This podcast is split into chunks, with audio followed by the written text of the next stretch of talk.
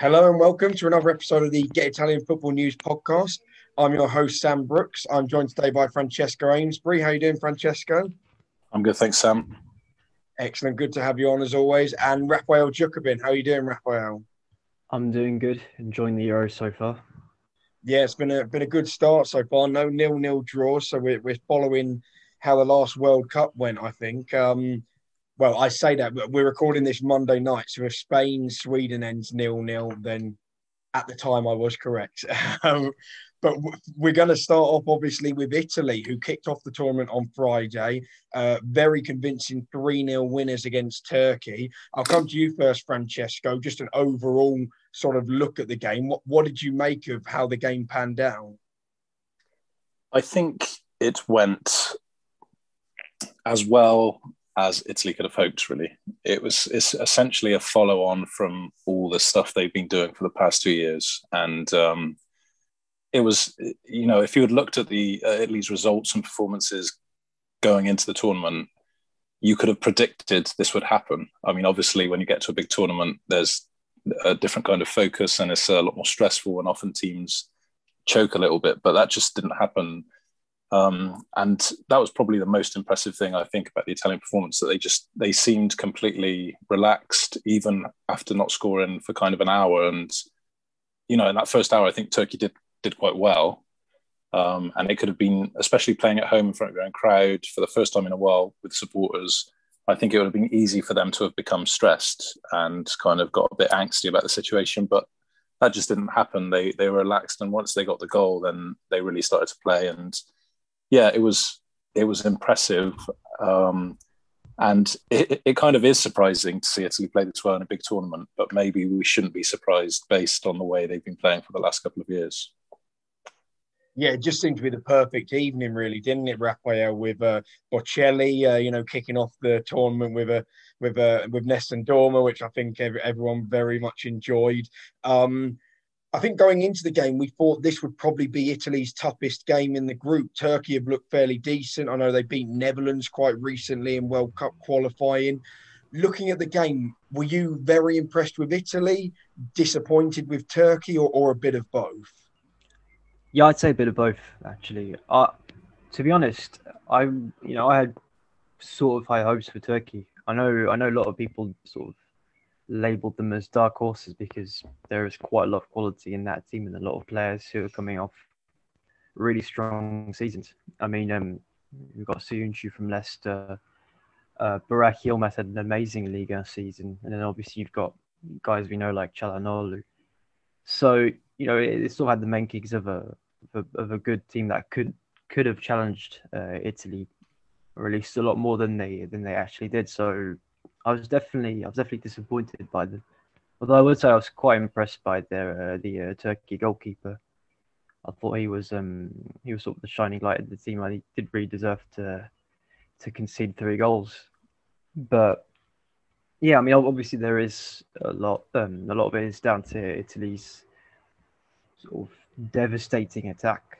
I think you know I think we, we were all saying um, a week ago that the same front three that started against the Czech Republic should um should start against uh, against Turkey.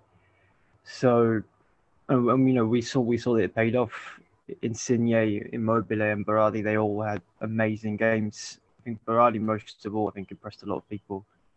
Uh, even though there was a lot of clam before the game for uh, for Chiesa to start, clearly that didn't really clearly he, you know, Berardi showed a lot, showed a lot of people they were wrong, and we saw. Uh, I mean, once again, we saw the the link up between Insigne and Immobile come off again, especially in that third goal.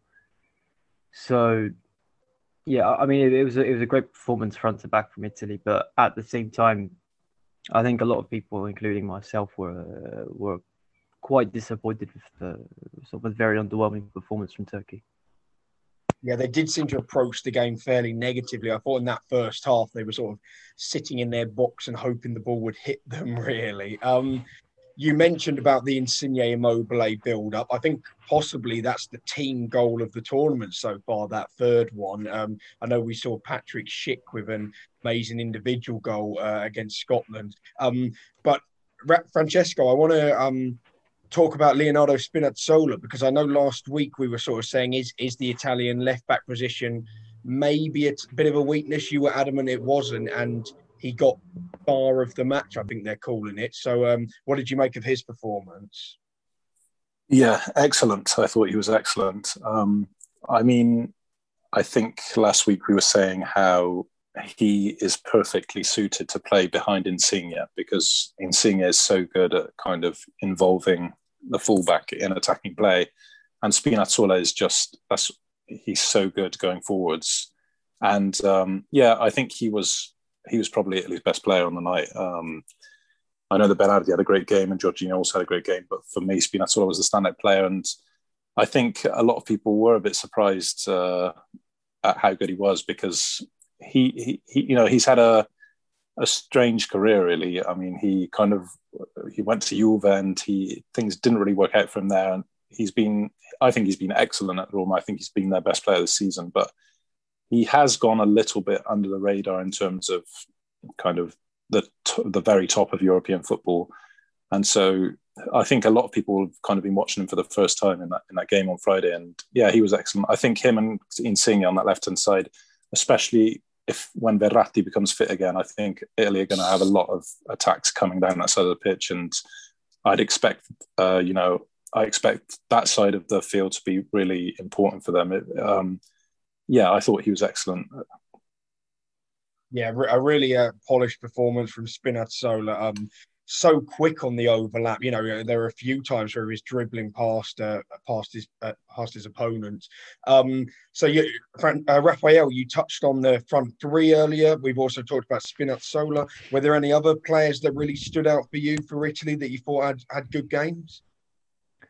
Um, yeah, I'd say I'd say Barella was pretty much outstanding on the night. I think he, he was everywhere on the pitch. He contributed pretty much to every every positive move that Italy had, and really just looked like the usual sort of the usual live wire. It, it seems like he's recovered a bit of the form that he had um, at the start of the season with uh, well in the first half of the season with Inter. It does seem because he had, he had a bit of a slight dip in the second half of the season which um, like a lot of the uh, a lot of players in that in that in that Inter side, and it looks like he has recovered it just in time to uh, to make a difference on the big stage. So I think he him along with uh, along with Jorginho were you know were standout players in midfield, and Locatelli. Uh, I mean, obviously, standing in for Verratti is not an easy job, and it looks like from, from recent reports, Verratti's going to come back uh, come back soon anyway. He's come back into into collective training in the last few days. But I think Locatelli did an all right job, and you know I saw a few saw a few uh, a few criticisms of him there, here and there, but to me it seemed like he did a he did a good job. Not not as he didn't stand out as much as the other two in midfield, but I think he did. I don't think he did himself any any disservice with that performance. So,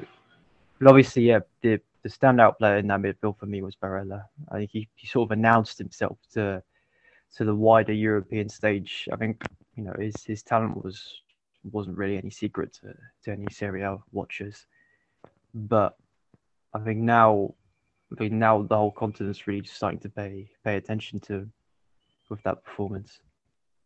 yeah, he really was um, very good on the night. Uh, and Italy, just in general, with their pressing, really put Turkey under pressure from the off. I thought Locatelli started quite nervously, but he did play a lovely pass to start off the move for the first goal, didn't he? Um, just bring uh, playing the ball into the centre, and then it got switched out to Berardi, leading to the own goal from Demiral. Um, Perhaps one setback, Francesco, was uh, looks like Florenzi picked up an injury. He had to go up at half time and is now a bit of a doubt for Wednesday's game. Is that a concern for you at all, or, or did you think Di Lorenzo came in and did a fine job and and and there's not much to worry about? Um, I, you know, obviously it would be great to have all of these players fit. Um, I think so far, the injuries that Italy have had, um, in a way, they've been lucky in that they've happened in positions where they are well covered. Um, I think Locatelli had a solid game uh, on Friday, and I I don't think there's any reason to rush Verratti back, and I think the same goes for Florenzi. I think Di Lorenzo when he came on, um, I mean, for a minute I thought it might have been a tactical change because he came on and he really started attacking that flank. I thought maybe they brought him in because they thought he might give them something more offensively, and yeah, he looked comfortable. Um, so I, have got no worries about him playing in the next game if Florenzi's not fit. And the set, I've, I've also heard that Berardi is a slight doubt for um, for the next game on Wednesday. And you know, if he doesn't play, then Chiesa is ready. So so far, Italy have been lucky that kind of in the areas where they're particularly strong, especially in, in terms of the depth of their squad, they've had those injuries. So at the moment, it's not a big concern. Obviously, it'd be great if those guys um, do come back, especially if Italy are progressing in the tournament for the bigger games. Yeah, it does seem they're pretty well covered. Um, in most areas of the pitch, and Di Lorenzo came in and did a fine job, as you say. Um, Raphael, just last thing touching on Friday's game. Um, are you in agreement with me that the best moment of the match was Chiellini's late challenge and then celebration, despite being 3 0 up? Uh, definitely, definitely. I think it's great to see that sort of, um, well, in general, seeing, uh, seeing a defensive player celebrate a tackle. I mean, um, I think my, my favorite instance of that, just in general, has to be uh, when um, when Felipe Melo did it along his career. But definitely, it's great to see sort of an old stalwart like um like Chiellini just have his moment in the spotlight there, really at the end.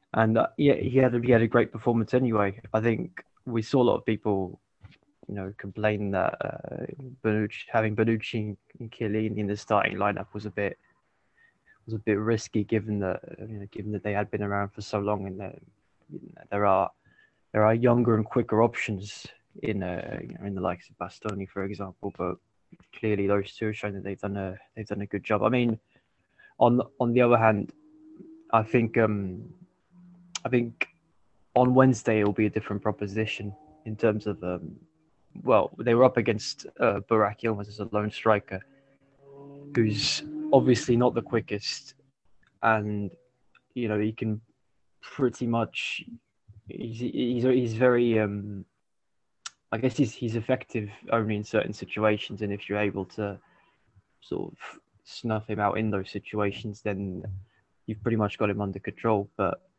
they'll be up against um, or they'll be up against uh, Breel Embolo on uh, on Wednesday, who's clearly a more powerful striker and clearly seems to get into into these very wide positions more often to try and uh, try and burst through the defense. So it'll be a different. They'll be up against a different profile of attack, which you know could be uh could cause some different problems. But I guess we'll see on the, on Wednesday. Yeah, I remember being at a game, I think it was about three years ago, where it was Tottenham v Juve, and Chiellini did a similar one. It was sort of a last ditch clearance and him and Buffon, I think I, at one stage I thought they were going to headbutt each other, but they just sort of, you know, shook each other and said, "Yeah, well done, excellent clearance," and it almost like a goal celebration, which is great to see. Um, but as you just mentioned there, Italy's next game is on Wednesday against Switzerland. Um, Switzerland played on Saturday against Wales. That ended one all. Francesco, what, what did you make of Switzerland? It seemed that they were in control for most of that game, but didn't quite manage to get over the finish line. Uh, Raphael mentioned Breel Embolo, who, who was their star player in that game. Could, could he cause Italy some problems, do you think? Yeah, I think Raphael makes a really good point. I think one of the the only uh, kind of concerns that came out of Friday's game for me was that um, whilst Bonucci and Chiellini, I thought, had a very good game, because of the way Italy are playing with a very high press, the back line has to be very high up the pitch. And obviously, Chiellini and Bonucci are not the quickest defenders in the world. So it wasn't really a problem against Turkey because, like Rafael said, they came up against Yilmaz, who's even older than they are. And mm-hmm. he's not the kind of striker who's going to run in behind you and cause you problems that way. But as soon as Cengiz Under came on in the second half, there were a couple of occasions where you saw how if they if they do have to come up against attacking teams who who are able to put the ball into the space behind them, that could cause them problems. I think Embolo looks like a quick player as well, and Switzerland definitely definitely have some quicker players in their team than, than this Turkey side that we've just seen. So that could be a problem. I think Switzerland generally they they actually looked okay. Really, they were probably I don't know if unlucky is the right word, but they probably deserved a little bit more from the game. You know, really they they dominated for most of it, and I think they probably are a better team than Turkey based on the on the two games I've seen. So I think it is going to be a test. Um, we'll, we'll see what happens, but but that that question mark about the defense as well, about the speed of the defense, that is going to become, you know, more of a concern if Italy progress and they come up against the likes of Mbappe or Rashford or Leroy Sane, where you're playing against really, really quick players. That is the only kind of concern that came out of the game on Friday, I would say. Yeah, I think you make you make a fair point there. Um, Raphael, we, we of course know uh, quite a few of the Switzerland players. We've got Remo Freuler playing in central midfield for them, and and Granit Xhaka, who looks like he's on the brink of a move to Roma. Do you think that perhaps that partnership can can you know hold their own a bit more against Italy, and it won't be quite so one sided like we saw on Friday? I feel like that partnership will probably give Italy a bit a few more problems um, because I think definitely the midfield was the sing- uh, the single area where they dominated the most and where the game was won on Friday. So I think having two players of the quality of Xhaka and, and Freuler will definitely cause them a few more problems, especially especially Freuler, who knows who knows a lot of the players that, he, that he's going to be facing quite well uh, by now, having played so long in uh, in Serie A. So I think even though even though on paper Switzerland don't look as don't have the the sort of quality the the Turkish side might have, I feel like they're going to cause uh, Italy a lot more problems, and it's not going to be as, as easy and a fair as uh, as it was on Friday. I think out of the three games, that will probably be their their hardest. I mean, they're obviously Italy are already qualified anyway because I think really realistically, if you get a win, then you're you're qualified in this format. But you know, I still think Switzerland will be the biggest test, and realistically, it will be a test of their credentials going forward as well. If they can, if they can dispatch the Switzerland team well, then you can start to put Italy among the among the favourites for the title. I think people already have after after Friday. I don't know if that's people getting a bit carried away or whatnot, but but they did look mightily impressive. Um, just thinking of another Serie A player, Ricardo Rodriguez, of course, of course, plays for Switzerland as well. Um, looking ahead to that game, then Francesco, we've talked about how Florenzi and Berardi might be injury concerns. So I think the obvious replacements for them would be Chiesa and Di Lorenzo. Are there any other changes you'd perhaps think about making for that match? Uh, no, I wouldn't change anything provided people are, fit and ready to play. I suppose the only other other ones who you might change are maybe Chiellini. I think this season he's not played that many back to back matches, and um, there's a possibility they might not be 100% for this game because it's not that big a gap from Friday to Wednesday. But I would, as much as possible, keep the team the same. And then if they're able to win on Wednesday, then if uh, if Mancini feels that he needs to rest players, then then probably the final game would be the time to do that. But I definitely think they should just try and keep the momentum going. Um, they're obviously on an amazing run at the moment, and um, there's a lot of enthusiasm. And there's absolutely, you know, there's no need to change anything uh, that that doesn't need to be changed yeah, it does does seem they've got a good thing going. So uh, you know, if it ain't if it ain't fixed, if it don't break broken, don't fix it. Um, I guess the other thing, Raphael, is, is about Verratti. Um, you said how it seems his condition is improving. Do you think maybe the sensible option will be to still start with Locatelli and then bring Verratti off the bench and then look to start him in that third game, perhaps ahead of the knockout stages? Well, it looks like Italy are going to qualify for those knockout stages. Will, will that be Mancini's thinking, do you reckon? I reckon it will. Yeah, I think from what I saw, he played um he played 20 minutes in a in a friendly Italy had against uh, against the yep. Pescara youth team actually, and he actually played for the for the Pescara team, which was quite a nice touch. But um, yeah, I mean he's got you know he got 20 minutes under his belt, but I it's you know it is a bit a bit risky to rush him back considering you know considering he's he's had his fair share of his fair share of injury issues. So, yeah, I mean, I, I did say Switzerland was going to be the hardest task, but at the same time, they should be able to to get a result without him. And I think Locatelli is a more than serviceable option to have a to have in, in its place. So, or, or So, yeah, I think that the the safest option is to you know the most sensible option would be to would be to save him for the third game. And you know, usually Mancini goes for the sensible option in these cases yeah, the, the options that Italy have in that midfield are, are, quite ridiculous, really. Um, yeah, I think you'd be comfortable with any of them playing. Um, so we're, going to leave uh, Italy a bit for now and and just talk about the tournament a bit more in general. Francesco, we're, we're sort of four days into the tournament now. As I said, we're recording this before Spain, so they may go on and look amazing tonight. We'll see. But but in these opening four days, what other teams have really stood out to you so far?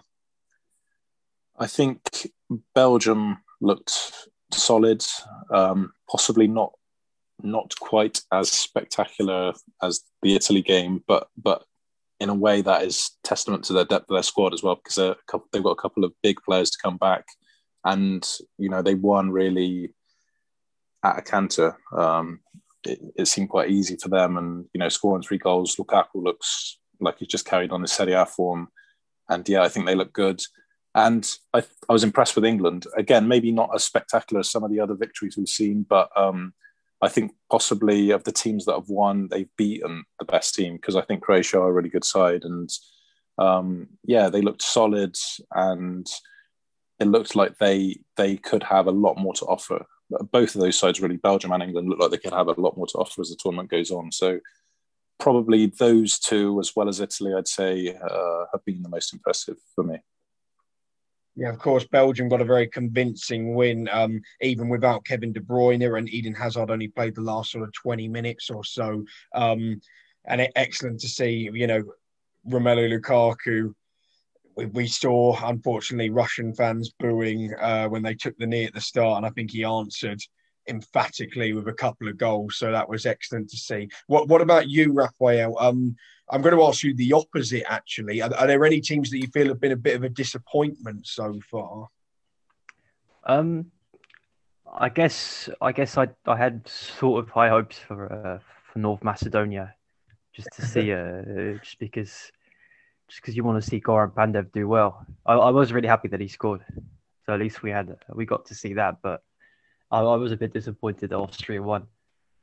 But yeah, I think Croatia were quite disappointing in the fact that they didn't really threaten England much, um, which you know when you look at the side that they that they were able to put out three years ago and the fact that they got all the way to the final, it's it does seem like they've had a bit of a bit of a fall from grace, really. Um, otherwise, um, yeah, otherwise it does seem like results have more or less gone in the uh, in the direction you'd expect. Obviously, uh, unless you uh, unless you count the Denmark Finland game. Well, obviously that that had a lot to do with the uh, the Eriksen situation, and uh, obviously the Denmark players weren't really in the state to to play properly, which would explain their loss. But otherwise, I feel like there haven't been too many too many massive shocks uh, so far, at least. So I mean, I guess we'll see as the uh, as the group stage goes on, but I think, yeah, I, I think I think you'd be right in saying that Belgium and Belgium and England are the other two sides that have impressed so far. We'll see. We'll see who wins out of France and Germany. We'll see how we'll see how Spain do later tonight. But yeah, those those three so far are the uh, are the best, probably the best team so far. Holland had an all right all right game that did look quite leaky uh, in that sort of five minute spell where they conceded two goals. Um, I mean, they're not the first team to be undone by uh, Malinovskyi's left foot, but yeah, there there was a bit of a uh, they did look a bit a bit wobbly at times. Yeah, I think that was certainly the most entertaining game so far of the tournament, though, that Netherlands Ukraine game. Mm. Um, there were five goals. It could have been double that, I think. Um, and you mentioned Malin- Malinovskyi's left foot. Of course, Yarmolenko's left foot was not too bad either on the night with that first goal. Um, and North Macedonia, that Goran Pandev goal, we always love a little bit of comedy as well with the keeper dropping it at his feet. That was that was excellent to see. Um, I was also a bit disappointed with Poland. I think Poland have got some decent players actually. Obviously, we know about Zielinski and and a couple of other players that play over in in Serie A, but yeah, beaten by Slovakia. I think that's perhaps a little bit of of a shock. Um, so yeah, as as you say, we're we're looking ahead now to um, France v Germany uh, on Tuesday night. How, how, do you see that one panning out, Francesco? A um, little bit of disharmony in the French camp, it seems, with Mbappe and Giroud and, and everything going on there. Do you think that's a bit of a smokescreen, or or are they going to implode as we've sometimes seen with the French before? Um, I don't. I mean, yes, it all seems a bit stupid. Um, I'd be. I mean, I suppose you couldn't. You, like you say, it's happened before that they've kind of done this and ruined their chance of winning a major tournament. Um, and I suppose when you're in that kind of situation, Germany are maybe the worst team to come up against because normally in these situations they bring it. Um, and I think it, even though people have been saying that France are kind of the probably the pre-tournament favourites, and I guess if you look at them player for player, they might have the best squad. I, I expect it to be a close game, and I wouldn't be too surprised if Germany are able to win.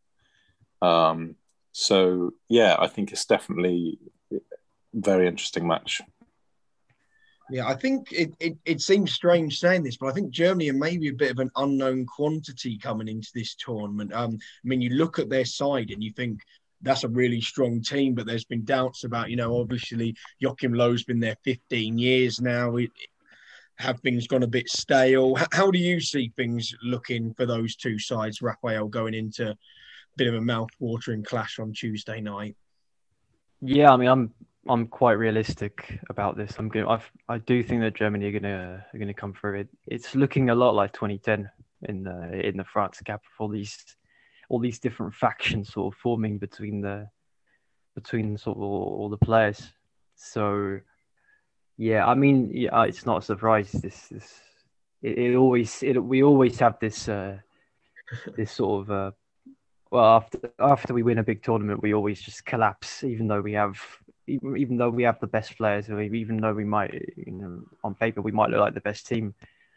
You know, it happened at the 2002 World Cup as well well, we had I think we had the uh, we had the top scorer in Liga, the Premier League, and Serie A, and we still got knocked out in the in the group stages. Do you know what the factions are, Raphael? Do you know who the different uh, who the different sides are? So you've got the uh, from what I've read, you've got the uh, the Mbappe Benzema sort of click going on because obviously they're from from what from what's been sort of what's what's been said, Benzema's been a bad influence on uh, on Mbappe, according to what a lot of people have said.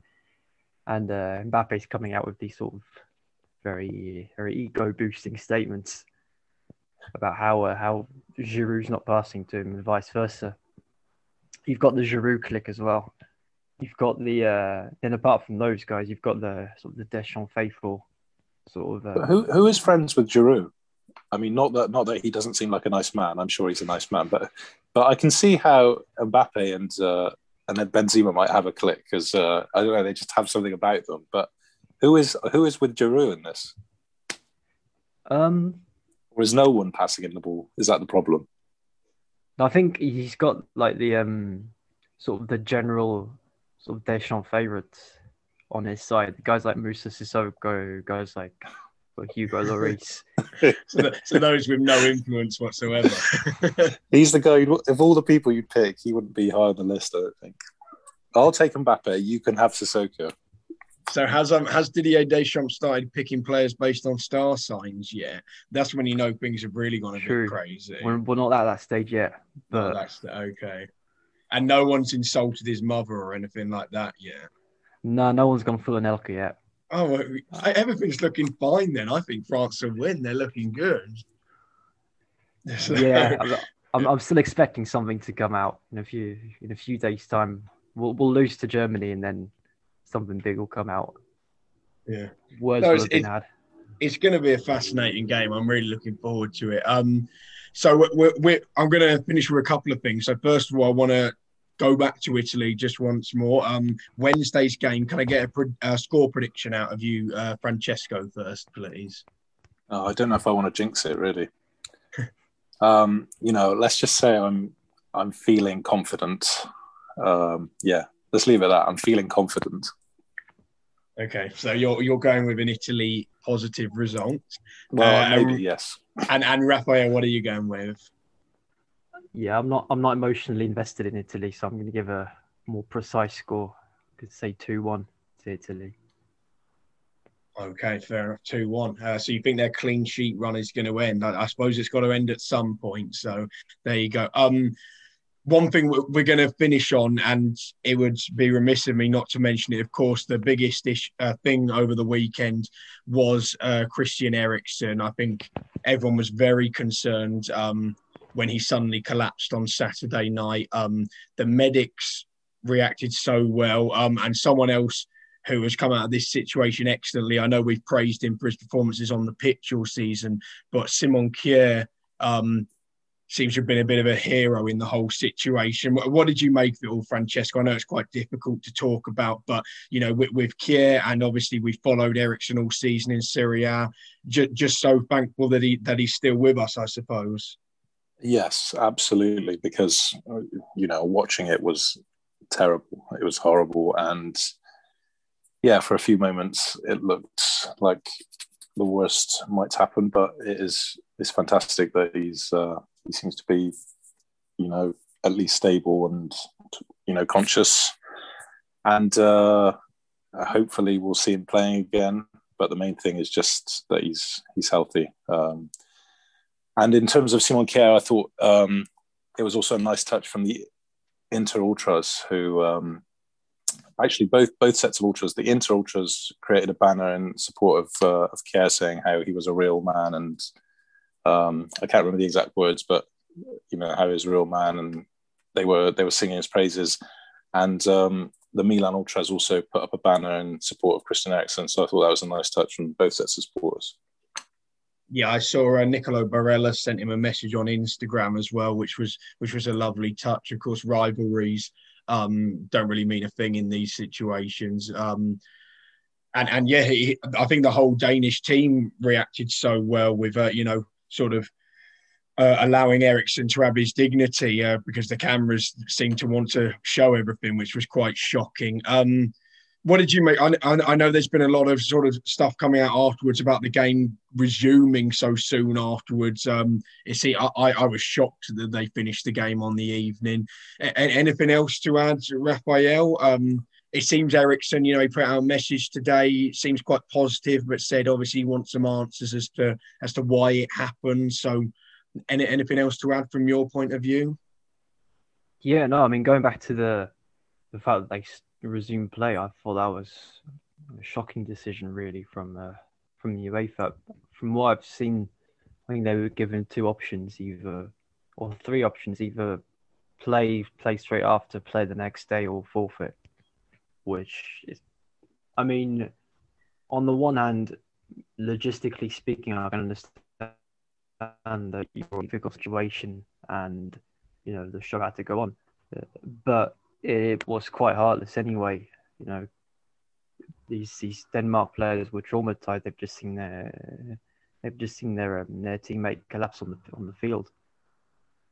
They found out he was all right afterwards, or not all right, but at least recovering. And um, you know, but they were still in a state of shock, and I guess that was reflected in the scoreline.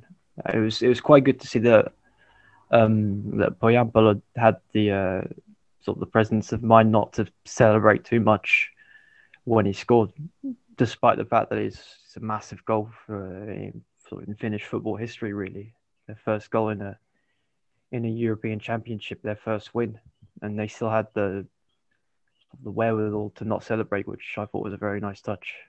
Yeah, very classy. Um, as you said, that there would have been the temptation to celebrate, but but he understood the situation. Um, and so we'll end the episode there. Of course, we wish Christian Eriksen well, and it's excellent to hear that he's in a he's in a stable condition as we speak. So um, hopefully he can make he can make a full recovery uh, moving forwards. Um, thanks a lot for joining me, guys. I look forward to the game on Wednesday and, and chatting with you after that uh, as we, as we move towards uh, towards the sort of midpoint of the group stage, I suppose. Catch you guys soon, and thanks everyone for listening. Bye bye.